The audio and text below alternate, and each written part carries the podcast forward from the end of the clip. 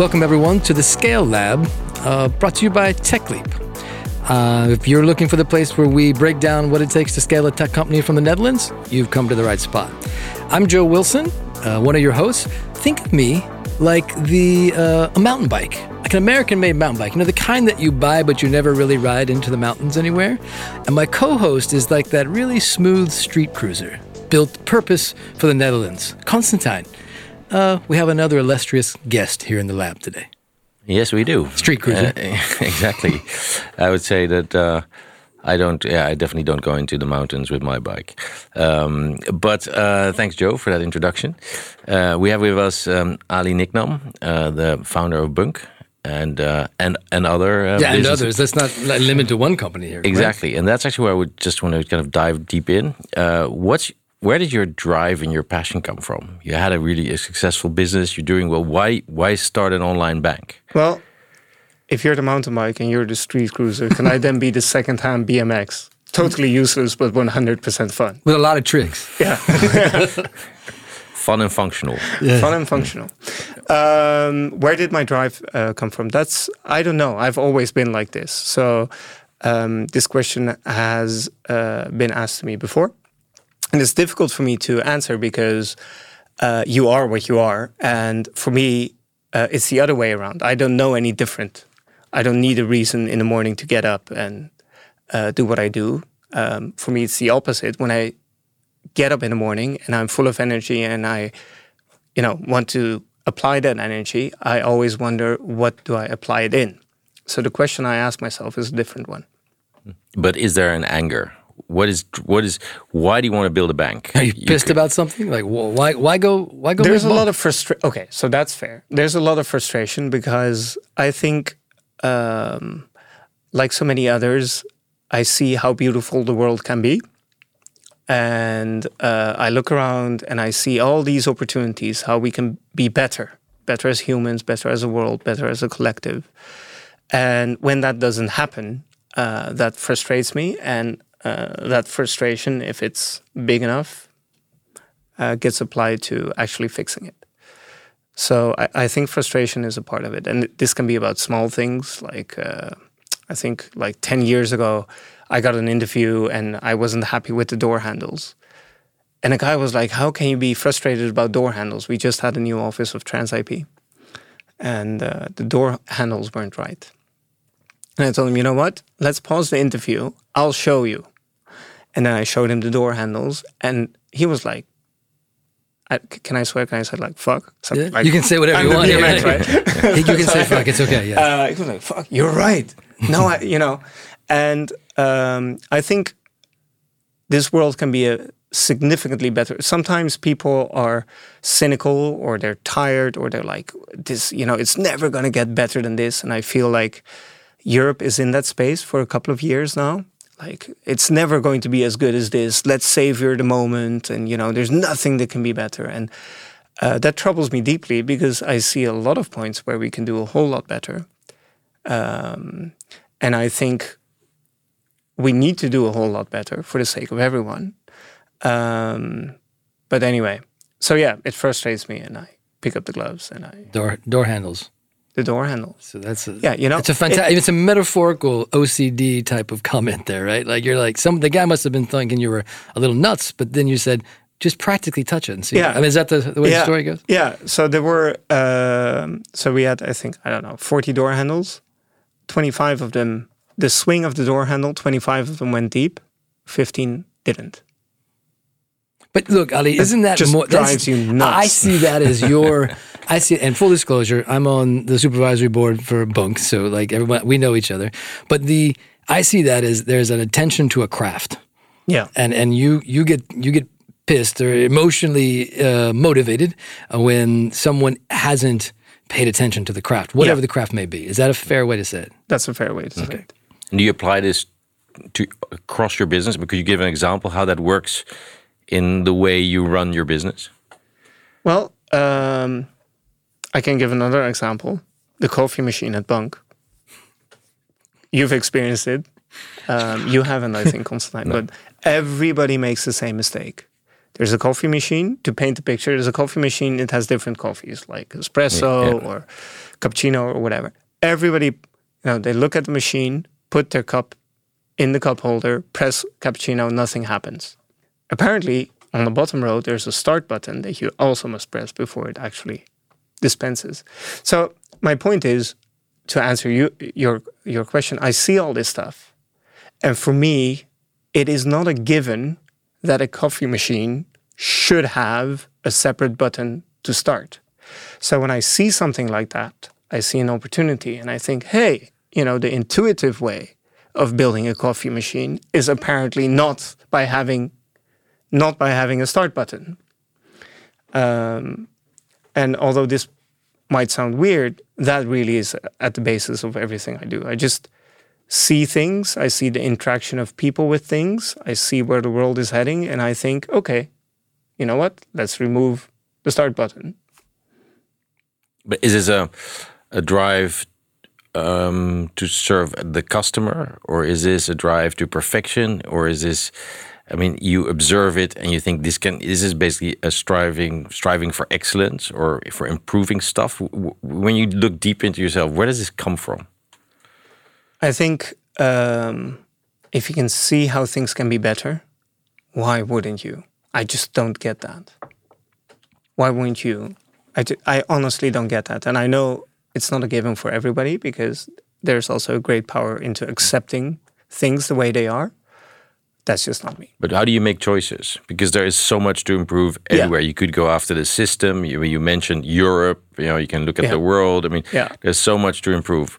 Yeah. Where do you choose to apply yourself? Uh, that's a really difficult question. And that's a great question because it took me about, I think, a year and a half to decide to start bunq. Um, not because it was difficult to see how things could be improved, but because I wasn't sure if the problem was big enough to um, deserve my attention without wanting to sound arrogant. Uh, but then a couple of things came together, and I saw, on the one hand, that it the impact of the financial crisis, because that's the beginning of bunq, was so profound and so big, and it um, touched so many people's lives that I thought, okay, well, that's the thing. Secondly, I noticed that the problem was and is very abstract. So, you know, when a roof is leaking, it is quite tangible and it's quite visible, and you know there is no. But if um, if uh, uh, a banking system isn't functioning, that is an abstract concept because money is abstract, banking is abstract, finance is abstract. So, and things that are out of our view typically don't get fixed as much as things that are within our view. So that was the second thing, and then the third thing was, and this was gravely concerning to me. Um, I'm an engineer and I have an engineering mindset. When I see something is broken, I like to fix it.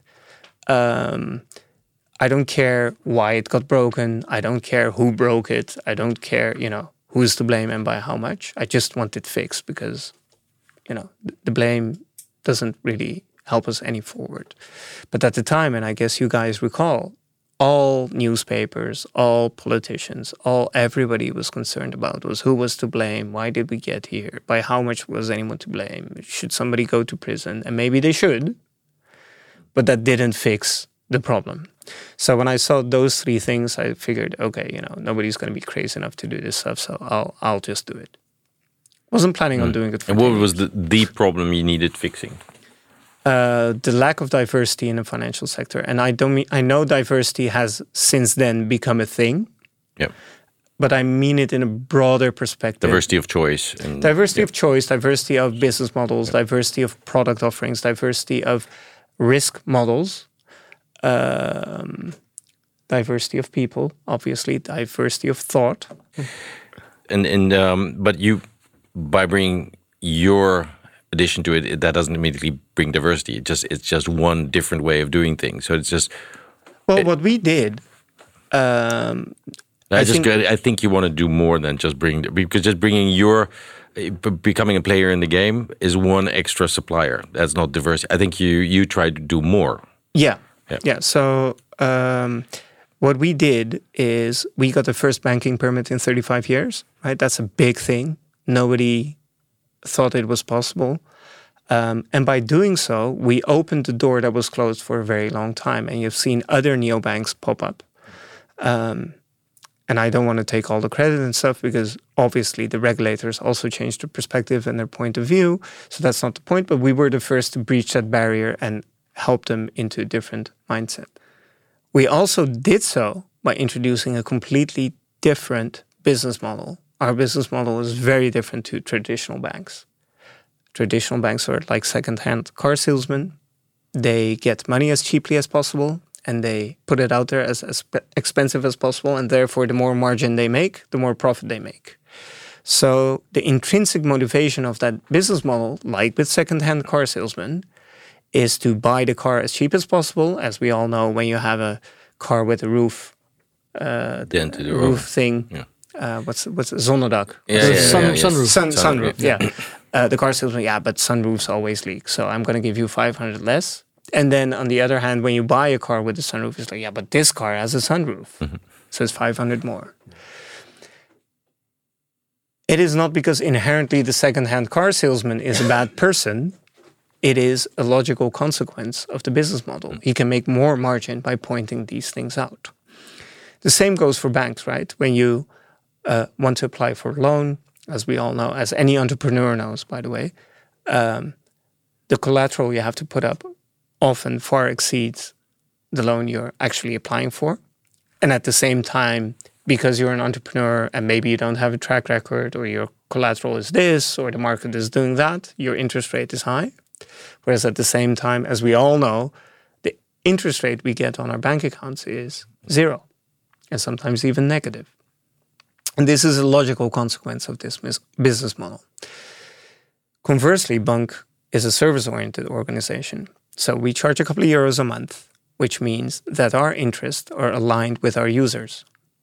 So if we create a product people love to use, they will be willing to pay that couple of euros. If we don't, they won't. So our business reality, our commercial existence, is completely based on the fact that we make our users happy.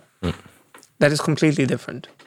So can we tease out of that uh, um, kind of a habit of, of yours? Because I think this actually goes back to TransIP and then forward, um, and then a lesson learned, which is this kind of customer obsession concept. Like you, you if there's one thing you you do is you zero tightly into like who is it that's going to use this and how Yeah. do we serve them? Like with the coffee machine. It's a coffee machine, yes. Yeah. That, that coffee machine should not have had the extra button, basically. No. If they'd known the users, they would have known everybody's touching Exactly. the freaking screen. One field test, Yeah. and they would have fixed it. So this is consistent. Like as a learning to other entrepreneurs, you're saying, guys, gals, everyone, Look how your product is used. Don't when people do things wrong, don't tell them they're doing it wrong, which is something I see many people do, also internally within bunq. Learn that that is apparently the intuitive way a human brain uses a product, change the product. You said it took you one and a half year to find out uh, if the problem was big enough, and ju- just just maybe take us through the your thinking about um, when you start a business, uh, when you decided, okay, this is this is really going to take off. When you started to figure out how you were going to make that difference and how you were going to take it to where the company is is now, or maybe until the moment where you accepted external investors into the company. Okay. I think, you know, I started my first business when I was 16. And um, whatever you do and spend time and energy on, you'll get better at it, right? So by the time I got to decide whether I wanted to start another business and what business, I, I think it's fair to say that I was quite good at it. Um, so for me, starting a business just for the sake of money and just making a working business wasn't enough challenge anymore. Been there, done that more than once. Um, so I wanted to do something that brought a positive impact to the world. It was a long journey. I, I, I had a lot of different routes I could take. Um, also considered not starting a business, but having more focus on my personal life. Things didn't work out that way. So, you know, that was one of the possibilities too. Um, because I think one of the things to take into consideration is like with any top performers, whether it's athletes or musicians or entrepreneurs, you can only do it if it has your full attention and energy. So I was aware of that back then. I think I was 28.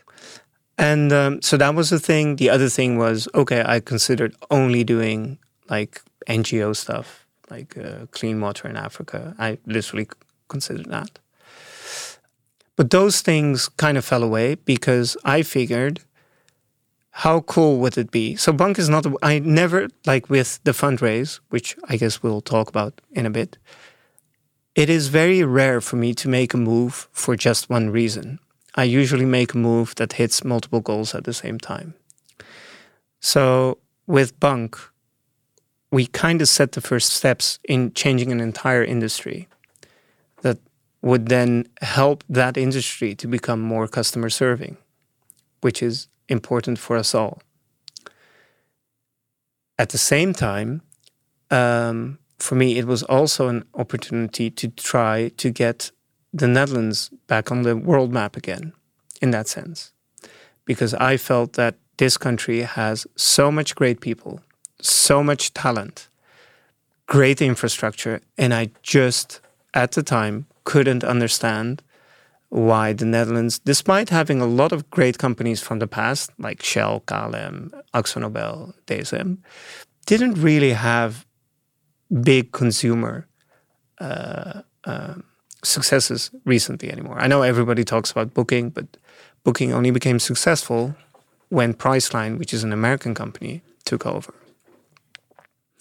And more recently, we have obviously uh, Adyen, um, which is a great success, but it's B2B, it's not a B2C proposition. So in my book, the last big B2C success was TomTom, which is now 20 something years ago. So, you know, I couldn't understand at the time why uh, why such a great country wasn't more prominent on the world stage. So that was a thing for me too. Um, and lastly, it was also an interesting uh, thing for me to experiment whether you could create a business model that inherently makes profit by doing good for the world, effectively merging capitalism and commercial reality, which we know works, with public services, NGO, whatever you want to call Purpose. it. Purpose. Purpose, which we know we need. And, and if you look now where bunq is, um, do you feel that people understand that that No. that proposition? No, Is that does that trouble you? no. You don't. I mean, um, because something about changing the world is also moving people and moving perceptions, and and and that is that. That's you're fine that your bunq is known. What what is bunq known as for you in in your perspective? I think bunq is known uh, internationally for being the first and greatly innovative. Um, globally speaking, not just pan European, globally speaking, I know bunq is very well regarded and researched for our ability to understand customers and translate that into a UX. That is going to be the next thing. Sometimes we run ahead of the curve a little bit too much and then we slow down and then wait for the world to catch up. bunq is known for uh, being technically very adept and for generally, you know, I mean, I know some banks have teams of people who basically dissect our app to understand what the next thing is going to be and to figure out whether they should follow or not. That is a huge impact for a small company. And I'm very proud of that, by the way. Um, so I think, you know, in, in the business sector of, of finance, that's how bunq is known. I think for normal people, since recently, bunq is known as a fintech unicorn. And before that, probably as the bank guys that, you know, they were quite different. People couldn't quite explain why, but they could feel it when they used the product. Well, and you this is the, the the place where you get a bank account, whereas in many other places it was difficult. Um, yeah, I think that's Increasingly on, That's on the difficult, yeah, superficial layer. That's on Yeah. the top layer. Uh, so that's the reason why you would consider bunq. But once you actually start using it, and we see this with they they become emotionally detached to it. It becomes more than just Mm. a bank account, and that's very fascinating to see because who gives a shit about their bank account? bank users. In a sense, you maybe this is a bit of a softball question, but you would like people not to limit bunq to being a bank. Fair? Yes, very fair. I don't think we're a bank. Well, we have a banking permit, but we're changing what a bank can be. So we're this new thing for which no word exists yet. Financial services is too limiting. It's Or too it has too much abstract. connotation on something else. It's right? too abstract. Um, but it is more accurate. If we if we track to the entrepreneur journey on bunq, let's just stay on bunq Yeah. scope for the sake. Yeah. You know, there's a time that comes when you're feeling like, all right, this is going to work. You know, you had the idea, you got it out in the market, you did your testing, you know, your field testing, whatever the case may be. But then somewhere it starts to organically move, maybe even faster than you expected. There's Yeah. that sort of, and I, the term is used, product market fit. But I'm sort of curious, like, when was that moment? And then did you guys proactively play into it, or were you concerned? Or when was that moment for bunq? And then how did you react in, in I terms of action? We, we, we are uh, uh, now at the moment that we have a product market fit in the Netherlands for some time now. Um, and I think it has to do with the ease of use of signing up. Uh, but it is, and this is something that uh, uh, that I'm still working on. But it is mostly focused on a bank and not all the other cool things we do. So I don't know how to solve that yet. We're we're still working on that. Uh, but I think we saw that and we tried to replicate it in, in the other countries around us, like Germany and France. And um, actually, right before the Corona crisis hit, we start, started seeing an uptick in Germany and in France for different reasons. The Germans like the control and the privacy aspect of bunq. The French like the absence of bureaucracy and the great UX. So we saw that. Um, and then, you know, Corona hit was a um, was an uncertain time, and so we cut all the marketing spend. And you know, as a bank, you need to have a minimum level of brand awareness before people consider you, and um, so things kind of slowed down. Um, but I think it, it's about December 2019, January 2020 when we noticed. you tell that story a bit like you know again with the full disclosure you tell that story like uh, the world went flat but it didn't you you still you're still growing you were just growing slower yeah. right it's And- like and- the story wasn't we stopped growing the story No. was we were growing slower than the year before No, we weren't growing slower than the year before. okay Uh, we were growing slower than we wanted because we cut away 85% of our marketing spend. during this time And we were growing, and the mix of the growth was also different because it was, we were uh, investing in Germany and France um, for that growth engine to start. And then we kind of killed it off. And so the growth is, I think, for 90% in the Netherlands still, or 85%. Well, as we are. Um, But we are coming. Don't Yeah, fear, yeah. my German and French friends. Don't As worry. we, well, as we're touching on, on Germany and France, so uh, what was your what is your strategy to go international, and why do you choose those two countries? And uh, um, yeah, can you take us through that experience? Yeah, sure. So uh, when I started with TransIP, I was still very young, not a lot of gray hairs, um, and um, at the time, you know, I started in the Netherlands. The code base was large, largely Dutch. Documentation was largely Dutch, and then we figured, hey, you know, after a couple of years, because I really didn't have any money, so I had to make do at the time. Maybe also interesting to know for people is there was a time where you didn't get money for a startup. You actually needed to fund it yourself, and the business model actually needed to make a profit because there was nobody else giving you any money. So I'm talking about those ancient history times. Making money. What- yeah, like- nobody makes money anymore. Profitable. Well, except for my What crazy talk is But, um, uh, so we focused on becoming profitable because you know, first business it was very scary. I was uh, responsible for many people's lives and you know their mortgages and stuff like that. So being financially healthy was very important, and we focused in the Netherlands because we had a product market fit and things were growing anyway. And why go to to another country when you're growing in the Netherlands Yep. already? That was a mistake. So by the time uh, we wanted to go abroad, and I think this was in 2006, only three years after the start of TransIP, we just failed. We failed. We utterly failed. And we failed because, and this is very interesting, uh, because the core, once something is in your DNA, it's almost dif- impossible to change it. So the what core was, was, Dutch. DNA that like we you The Dutchness. You didn't start with international mindset. You started with a Dutch mindset. Exactly. So, you know, we would get three or four English speaking people, everybody would speak Dutch. And they felt left out. We would hire five Spanish people to offset the Spanish market, but the Dutch, all the Dutch, um, um, all the Dutch efforts always got prioritized over Spain. Why? Because there were 70 people concerned about the Netherlands and five about Spain. We didn't have the financial money to hire 70 people in Spain. Plus, it didn't make any business sense who hire 70 people to five people. So we kind of got in this backed into this corner where we we had this really great product, like really great.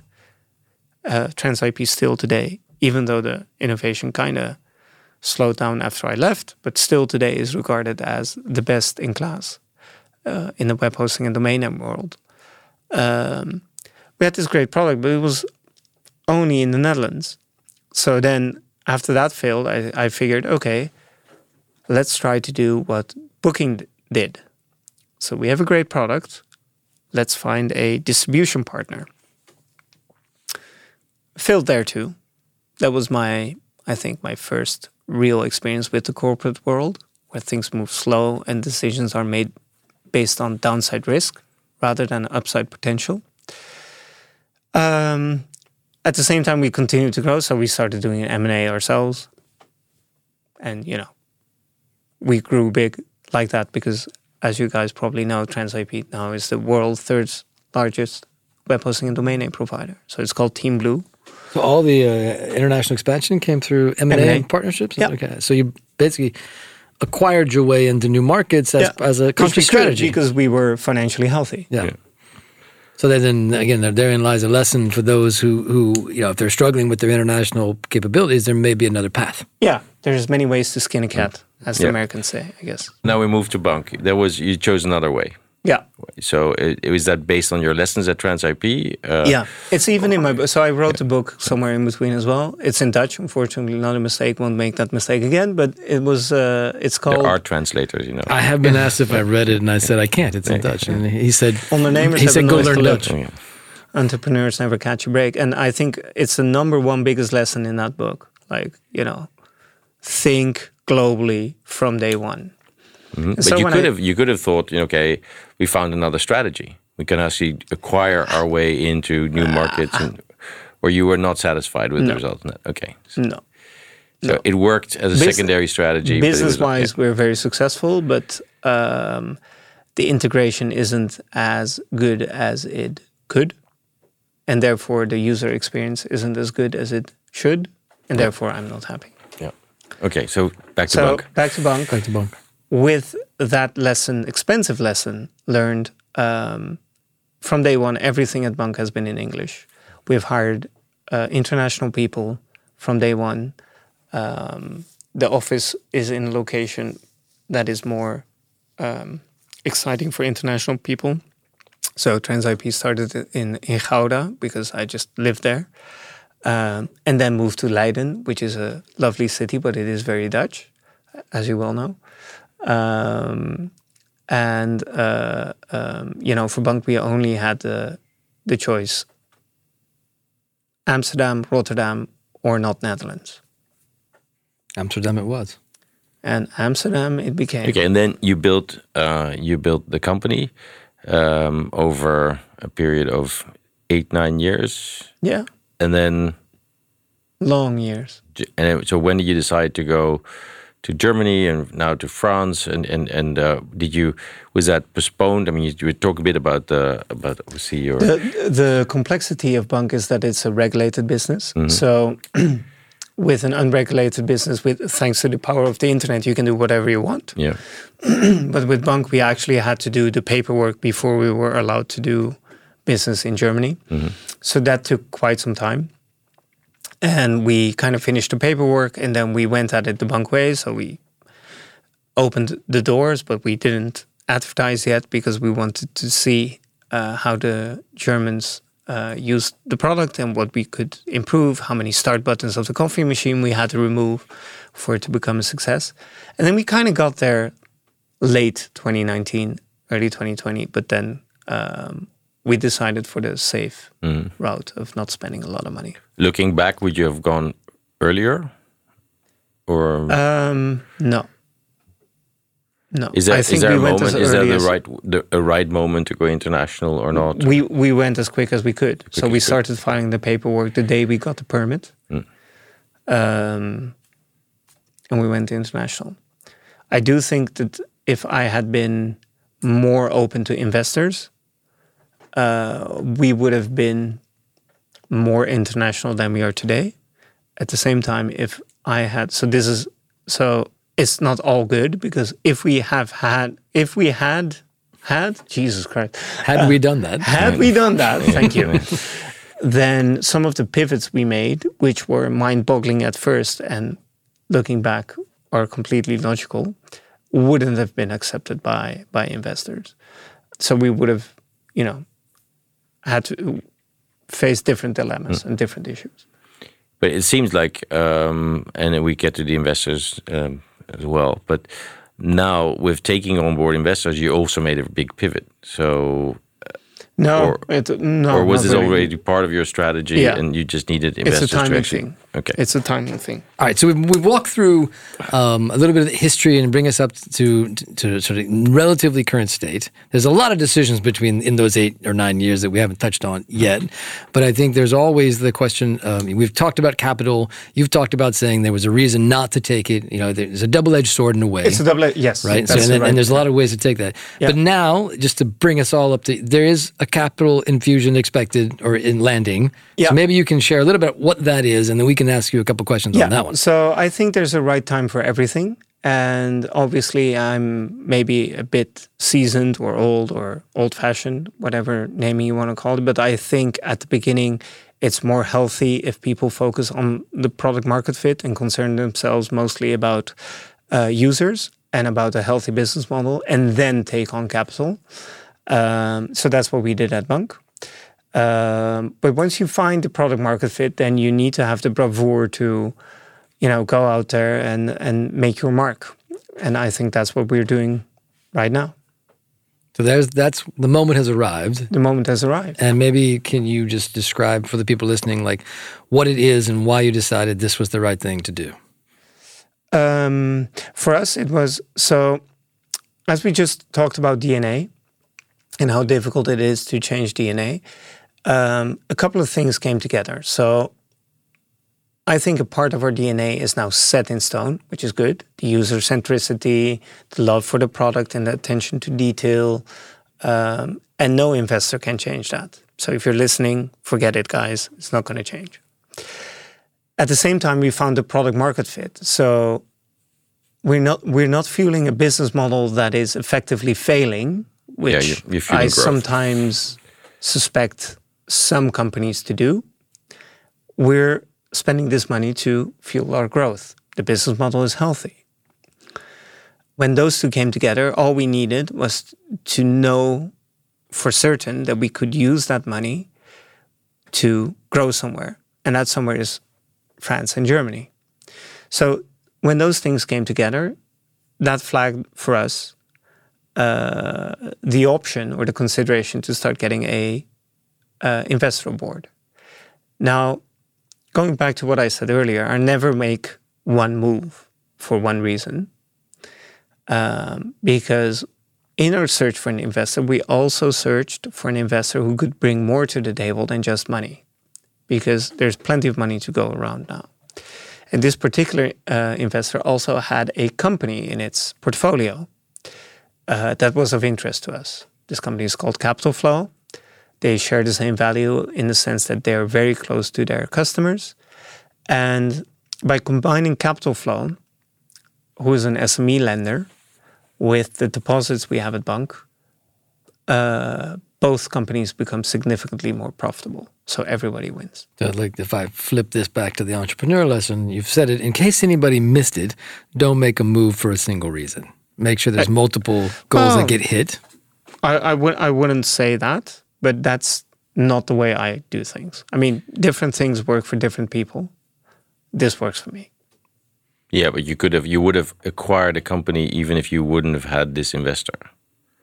Well, not because acquiring yes, a company, but then financially made it would have yeah. been a bit of a stretch given. Yeah. You know, yeah, of course. The numbers yeah. we're talking about. Yeah, but you could have found another way of financing it than than the the portfolio than the, the VC that invested in them before. Yeah. Yeah. Yeah, because uh, and and you're I mean if if you if you look at choosing your investors, there's a lot to uh, to do about that. I mean, and and and some of your compatriots uh, that we have had here, or no, how do you call them? yeah, yeah, the other companies. One of your colleagues um, here, uh, they have very different views on on different aspects of this, but all agree on that it's it's super important to find um, those investors that will will run that extra mile with you, and that choosing them is really important. And very often, there's a lot of criticism of the the domestic market. Uh, you must been must have been going around and and checking out many investors in the Netherlands and abroad. Uh, what made you choose beyond that they had this this company in your uh, in their portfolio? Um, so that's a lot of questions in one. So basically, just how do you come to choose your investor if it's not just for this portfolio company? Okay, so all investors always tell you the same story because they know what what entrepreneurs want to hear. So for me, um, as we say in uh, Rotterdam, geen woorden maar daden. So I tend to look at what investors do rather than what they say. So that's one of the things. And what can you make that concrete? Yeah, like uh, if you look at their portfolio companies, obviously everybody says just call some references, but the references they give you are only the companies that they know are going to be happy with them. So that's irrelevant. So what I tend to do is I, I look at the fund's uh, mandate. Is where in the funding cycle is the is the fund? How big is the fund? How much? Which part of the fund is already invested? What are the engagement rules for the fund? How long have the people of the fund been there? What's their track record previously? So that's the stuff that I look at. And the talk, I mean, as I tell the many people who have tried to court bunq, like you know, let's skip the wishy-washy how how you're different than all the rest because you will really understand entrepreneurs and do what I need. So I'm going to assume that. Tell me how you're different. It's so an enviable position in a way for a lot of these companies versus a lot of these companies where you're you're funding this on your own. So when you go to choose an investor, you're you're a bit more selective. Or I maybe you're saying selective. this is the process everyone should follow. I think this is the process that everyone should follow. Because and also I think as an investor, despite the fact that people might give you more of a hard time, I would always opt for a person who knows what they're doing and are giving you a hard time. Um, in the long run, that's just better. But you know that's just me. Anyways so that was the thing. The second thing was uh, uh, so i look at the fund and the principles and the statistics and the information on that. Then i look at you know the people because at the end of the day everything is done by people and uh, what their values are and what their considerations are. So uh, i look at values because as with any marriage um, you need to share the same core values. Um, otherwise, things will go bad after the honeymoon period. How do you, how do you test them? Is it spending a lot of time with them? No, or? again, you see what the you see what they do. Yeah. So in the case of Pollen Capital, uh, they had already invested in quite a number of sustainable and green businesses, and they also turned some of the green. Uh, uh, some of the businesses they had into being more green. So that's a value we shared. Mm. In the case of Capitalflow, uh, it was clear. I mean, just speaking to the CEO, it's completely clear. The guy, he knows his customers by name. He knows what they're doing. So he knows mm. he has that intimate relationship with them. So I'm going to move off capital and into something that's a bit more operational, and it's really up to you, Ali, if you're if you're willing to share. Because yeah. again, you know, I know some things. So there is a uh, there's there's a definition of customer obsession, of customer obsession in the world, which is like go focused on your customer, know what they want, build products, move on. But it would be fair to say that at bunq you may have taken that to new heights with the how you center in on a particular demographic, how you structure the company, how you look at that. And then again, it's up to you in terms of how much you're willing to share about that. But I think there's an, an interesting story inside of being obsessed about a customer, zeroing in that customer, and then moving the company in a direction to serve that customer. Yes, that's right. So, uh, uh, are you talking about Ava's journey now? Okay. I'm letting you talk about Ava's journey. Uh, yeah, I'd love to, but I think it is so abstract and big. Maybe we can save it for next time. So let's then bring it into a short statement of if you are truly believe in customer centering on a customer, there are more choices than just doing the market research. Yes, there's a lot of tactical yes. things that are possible definitely. to set that up. So I think uh, what Joe is pointing towards is something we call Ava's journey and the organization changes we made uh, to make sure that not just the business model, but also the organization is inherently aligned with our customers' wants and needs or our users, because we like to call them users. There's difference yeah. in, in our perception. Uh, but that is such an abstract and big thing that um, um, I think we need more time to dive into it, although it is a good question. Thanks, I feel better. right, right. Didn't feel that one. Yes. Uh, but but but then maybe go on to the organization. So if your organization is as obsessed like you with the customer, um, how, how important is the organization itself to you as an entrepreneur, your your your people, and how what kind of culture are you aspiring to build or have you built in bunq? I think uh, Bunq's culture is very unique, especially to the Netherlands. It is a performance culture. It is a culture that um, I was just speaking to a very old HR person, old as in experienced, I guess, um, and he's very Dutch. And he says, "Wow, this sounds really interesting because in many Dutch companies, the average is pursued. You know, making sure that everybody's on board, everybody's happy, and the common denominator is that. And the flip side of that is that every employee is expected to be good in a broad sense of uh, skills. I think Bunq is different. We don't care if you're imperfect. If you're really good at what you do, you can just do that. Mm. And in that sense, I think uh, Bunq doesn't focus on you know consensus and keeping the average. bunq focuses on success. In that sense, it's more aligned with the US way of working. Um, how does that motivate people? I mean, um, and and how do you ensure that all those those um, and that whole group kind of works together as one. Even if you say you maybe you know you might be really good at one. This is Johan Cruyff's thing, right? He says you know if you're good in attack, don't try to make him a defender as well. But they have to work that, as a okay. team. So how do well, you? I, I yeah, yeah, no, you're, you're I, I, yeah. It's a shame I never yeah, got to learn that. But, but um, no, no. But how do you how do you make them work as a team, and how do they also share in the company's? Well, it's uh, very simple to make profits. them work as a team, because once you know that the guy who is standing on the goal in the goal is the best keeper. This allows you as the attacker or as the midfield to confidently uh, place yourself near the opponent's goal. You can only do that if you have the best goalie behind you. And once you have the best goalie behind you, there is no doubt that you need to work together. You cannot win anything by yourself. Different question is what do you do when you have two goalies? But I mean, I think that's healthy competition, and whoever is the best may win. But um, I think once you get the best people in who know what they're good at and also know what they're not good at, they will organize themselves into a functional team. So you believe in self-organization? Um, yeah, I think that is so. Ownership is a big thing at Bunq uh, where you're held accountable for a certain set of results. I mean, like the soccer field, it is divided up in smaller bits, and you're uh, responsible for your own little patch of land.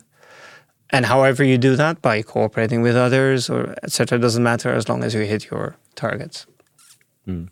And um, we also we, we uh, technically do a lot around uh, remuneration, you know, options, and that. Do you do you believe in in in giving everybody a share in the company, or how do you motivate people and connect them with the with the collective output of Yeah. uh, of bunq? I believe in uh, having a fair remuneration, and I believe uh, for bunq specifically. But if we zoom out from bunq and look at the sector as a whole, like all of the companies, I think many people have a me too kind of mentality when it comes to HR. They don't really think about it. They don't think about the organization. It kind of happens to them. Whereas I feel that, um, I mean, it's the people and the culture that make your company. So I think what we do at bunq is we know what we're trying to achieve. We know what change we want to inspire to the world. We know what uh, user demographic is most susceptible to that change, and therefore our champion, that's Ava, we Ava's journey. And then we know what person uh, will be the best servant to Ava, the best person to serve Ava, the best person to please her, the best person to excite her, the best person to help her when she needs it. Um, In case anybody didn't pick up on that, Ava is the ideal customer profile. She is. Yeah. The, she is the customer profile. So when you talk about where we're targeting. that's just a clarification Yeah. for the listeners. Yeah, exactly where we're targeting for. And then uh, we have uh, Adam, Adam and Eve, as the ideal as the ideal uh, person serving Ava, and uh, we're actually in the middle of a process of redoing our entire strat- strategy around Adam, because the last one we did is about three years old, and the world has changed, and we have changed, um, and I think it is important to work your way back from the type of person you want and make sure that whatever it is you give those people is fair for what they're expected to. So it goes beyond just money or options or a four day work week or a six day work week or you know working from home or not working from home. It needs to be a coherent package that resonates and aligns with, in our case, Adam's needs. But would you go as as far as you're going with your with Eve in in terms of uh, targeting and personalizing that uh, that that reward package or the, the the the total package for your Adam? Yes. Yes. If you have a gasoline car, diesel won't do you much good. Yeah, but it's a bit more than diesel and, and gasoline. Be care of the, Yeah, the, no, but- no, but the- the is- embedded in the me- metaphors we continue down the line. No, I For anyone and- who's and- lost the plot, yeah, yeah. Ava is the customer and Adam is the employee. Adam is the employee, and, and and and the question is like, are you putting as much en um, energy into Adam as in Eva, Eve, and and I think you are, and it's but it's interesting to know uh, about how how in the in your vision of your company uh, that serving your your employee um, is um, is a, a critical uh, competitive asset or a, a critical part of your strategy. So maybe if you can elaborate a bit on it and st- get out of the abstract and say what is it? Yeah. You know, It's obviously a conscious thing now. It's Yeah. not something you're Yeah. just No, spinning uh, around on. So I, I get I get what you're saying, but I think the most important thing is for CEOs to figure out where am I heading, who's going to get me there, how can I make the people who get me there happy. That's what I'm saying, and I know and I know it sounds simple and I know it sounds abstract, but I really do think knowing quite a number of CEOs, both from startups as well as scale-ups as well as corporates, not many people actually have a people agenda. They just don't. Um, I think the most advanced strategy on people I've ever read was whether you know you want to be on the 80 percentile or the 75 or the 50 or the 25. That's it. Okay. Um, we go across these different topics each time we have a podcast. We look at product market fit. We talk about talent, capital, international. One of the things that we didn't ask you so far was like, were there any major pivots along the way that you guys had to take, like big monster decisions where you had to like turn the whole thing left or right, or was it been on Well, the- straight the- path? we know they're there because otherwise, Yeah, 'cause you mentioned a you little bit wouldn't on have taken an investor, right? Um, You mentioned it before. yeah, maybe. So um, the first major question was, should we apply for a banking permit? Ah, so all the way back to that. Ah, interesting. And I was always a strong proponent. The people actually doing the work, not so much.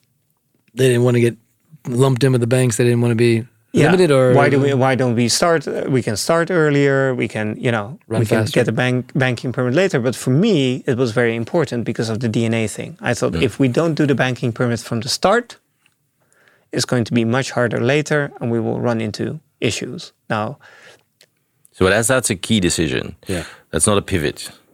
Or well, were you on another that's, track? that's that's a decision where we didn't pivot yeah. Then, uh, before launch, we pivoted a number of times on the way we wanted to charge our users. So, first we wanted to do business only, then we did both, then we did a fixed fee, then we did a. Uh, and we worked out all these models, right? Uh, and then at the last minute, we decided to go on a pay per use program. About a year and a little bit in, we pivoted back to fixed fee. Was a big change and why? because we saw that 28%, I believe, or 31, something like that, percent of the questions were about, hey, I don't understand my invoice. And we were like, we're about the start button, Yeah. the coffee machine Back start to the button. coffee machine. We were like, okay, we figured pay per use would be more fair because these are recurring themes, right? Fairness, uh, easiness, sustainability. A decision is not the same thing as a. Het is niet zo voor de hand liggend. No, no, no, no, no. No, and I guess I guess part of the pivoting is also um, did you did you make decisions that you had to come back to that you that did you did you Well, are there yeah, so are we- some we had to come back considerable yeah, this one was obvious Yeah, yeah, is there are there other things uh, Well, because of my background, we noticed at a certain point in time that uh, we were getting a lot of tech savvy users. your background being with um, Uh, with TransIP and yeah, being a tech yeah. guy so you were in the community and you had a network yeah, okay Yeah, and uh, people knew, knew me for that. And I think my natural instinct is also to build a great tech product, right? So people were really uh, happy with that, with the API and everything. But we noticed that this kind of pulled us in a direction that diverted from the goal we had from Ava. Um, and then I, th- I don't think it was a conscious decision. Um, but we said, hey, you know, we're doing too many things. We're a small company. The easiest way to go to shit is by not focusing. And so we said we adapted all our processes and all our forms and said, okay, you know, if we want to do X, how does it align with Ava's wants and needs? And just by doing so, we started focusing more and more on Ava and kind of alienated a part of the tech community. Maybe we go for some like rapid fire questions. Yeah. Across the different businesses that you had, can you think of one or two of the hardest decisions that you've had to make? The very first time I had to fire a person, the very first time I had to hire a person. That must have all been uh, in a long time ago. Yeah. Yeah. Um, so firing still remains the most difficult For me, thing yeah. For me, especially if a person is very much aligned, like culturally, but they're not performing, then it really breaks my heart. It still does. across the different guests that we've had, they, you know, a lot of the entrepreneurs will comment on different roles in the company that just they wish they'd hired earlier. Yeah. Like, oh God, I wish I'd gotten my this or that, the other. Any of those that come out for you? Are there any particular roles in the company you're like, God, I should have hired that sooner? Obviously, if you if you know where to find them, I have I have a list for you right now. Yeah. Other than the But- current but really- hires, maybe like critical ones No, but I, I mean, um, you have to take into consideration that bunq is now my fourth company or so. Yep. And in between, I have been involved left and right with a number of companies. So I understand this question, but I think I either answer these questions in the context of TransIP, which was my first company 18 years ago, or I answer them truthfully for bunq, which is for most of these questions going to be, well, not really, you know. because you, you did there, it before. Yeah. I did it, so, you know, and today, if I'd asked you 10 years ago, you might have had a different answer. Yeah. Basically. How do you, just as operational, how do you structure your work week or your routine? I mean, are there, are there like ways you prioritize? How do you make, Yeah, let's just go so- with the, op, the obvious. Like, how do you structure your week? I like the operational bit. So bunq is a very creative company. So one of the things that we set out right from the start was to keep the operational bits as small as possible. So by a very simple mechanism, So we have weeklies, which means that any decision that needs to pass me uh, needs to be submitted every Monday before 1700. And then everybody gets a 15 or 20 minute slot on Tuesday uh, to go through it. Now, this might seem very simple, and it is, uh, but this teaches people to look ahead and to plan ahead. And this is quite interesting because, so for example, the other day we had a legal person who was still new to Bunq, not familiar with this process. By the way, we really need to fix our onboarding, but that's a separate thing. Not familiar with this process. And he needed my signature on something. And I told him, well, you know, see you on Monday. And then it was, yeah, but I need it now, and etc. I said, yeah, I'm very sorry. See you on Monday. Now, obviously, in a first reaction, this is not very helpful to that person. But then he came back on Monday. He said, You know what? I thought about it over the weekend. You're completely right. This makes so much sense. All the other companies I've ever worked at, people are running around with papers all week. You need to sign left and right. It's one big chaotic mess. Here, everything is structured. So I think at Bunq, we do everything in rhythms. Um, so we set a OKR every quarter. We calculate back to weekly milestones. We calculate the weekly milestones back to daily to do tasks. Um, we report on them. We look ahead. If we don't hit a task, how are we going to mitigate? Um, we bring out weekly report on our progress towards the OKR. Then we mitigate, and all of this is made so that actually the operational burden becomes smaller. As you explain it, it sounds heavy, but then you say no. Actually, because it's a, a known rhythm, somehow it's lighter. Yeah, it's lighter. It's like brushing your teeth every day. If you added up all the minutes, it might seem like a lot, but actually that was only Monday. Tuesday. I was going to say that's just Monday and Tuesday. So what happens in, the rest of the week? The rest of the week. Yeah, so that's a, a great question. So, um, due to historical reasons, Wednesday has always been my TransIP day. I kind of abused my Wednesday for bunq for many years, but now it's back. So Wednesday is the day where I do things like this. Thursday, I usually have a lot of meetings with other people, with new people, or with potential uh, uh, partnerships or stuff. Um, Friday, I use the review code, but we switched over to continuous deploy, so that's throughout the week now. So Friday, these days, I actually so things are getting into order, right? So bunq is getting into a different structure. I don't need to be everywhere all the time anymore. So Fridays, I often pick one project that I think deserves my interest, um, and I chew on it on Friday and over the weekend, and then Monday the cycle starts again. If you could pick anyone, living or dead, to get advice from, who would it be?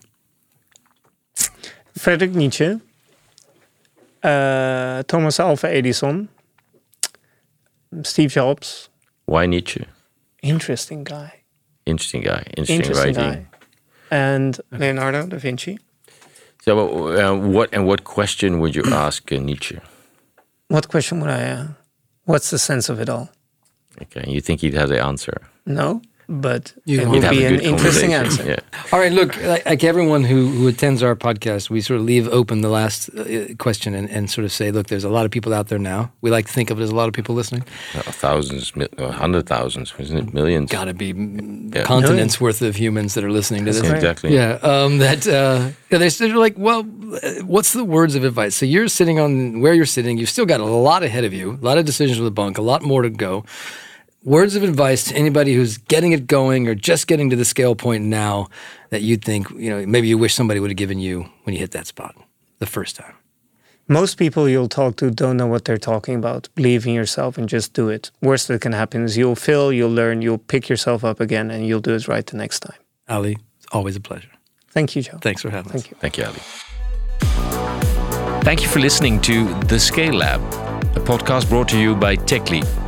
We hope you enjoyed this episode, and if you did, please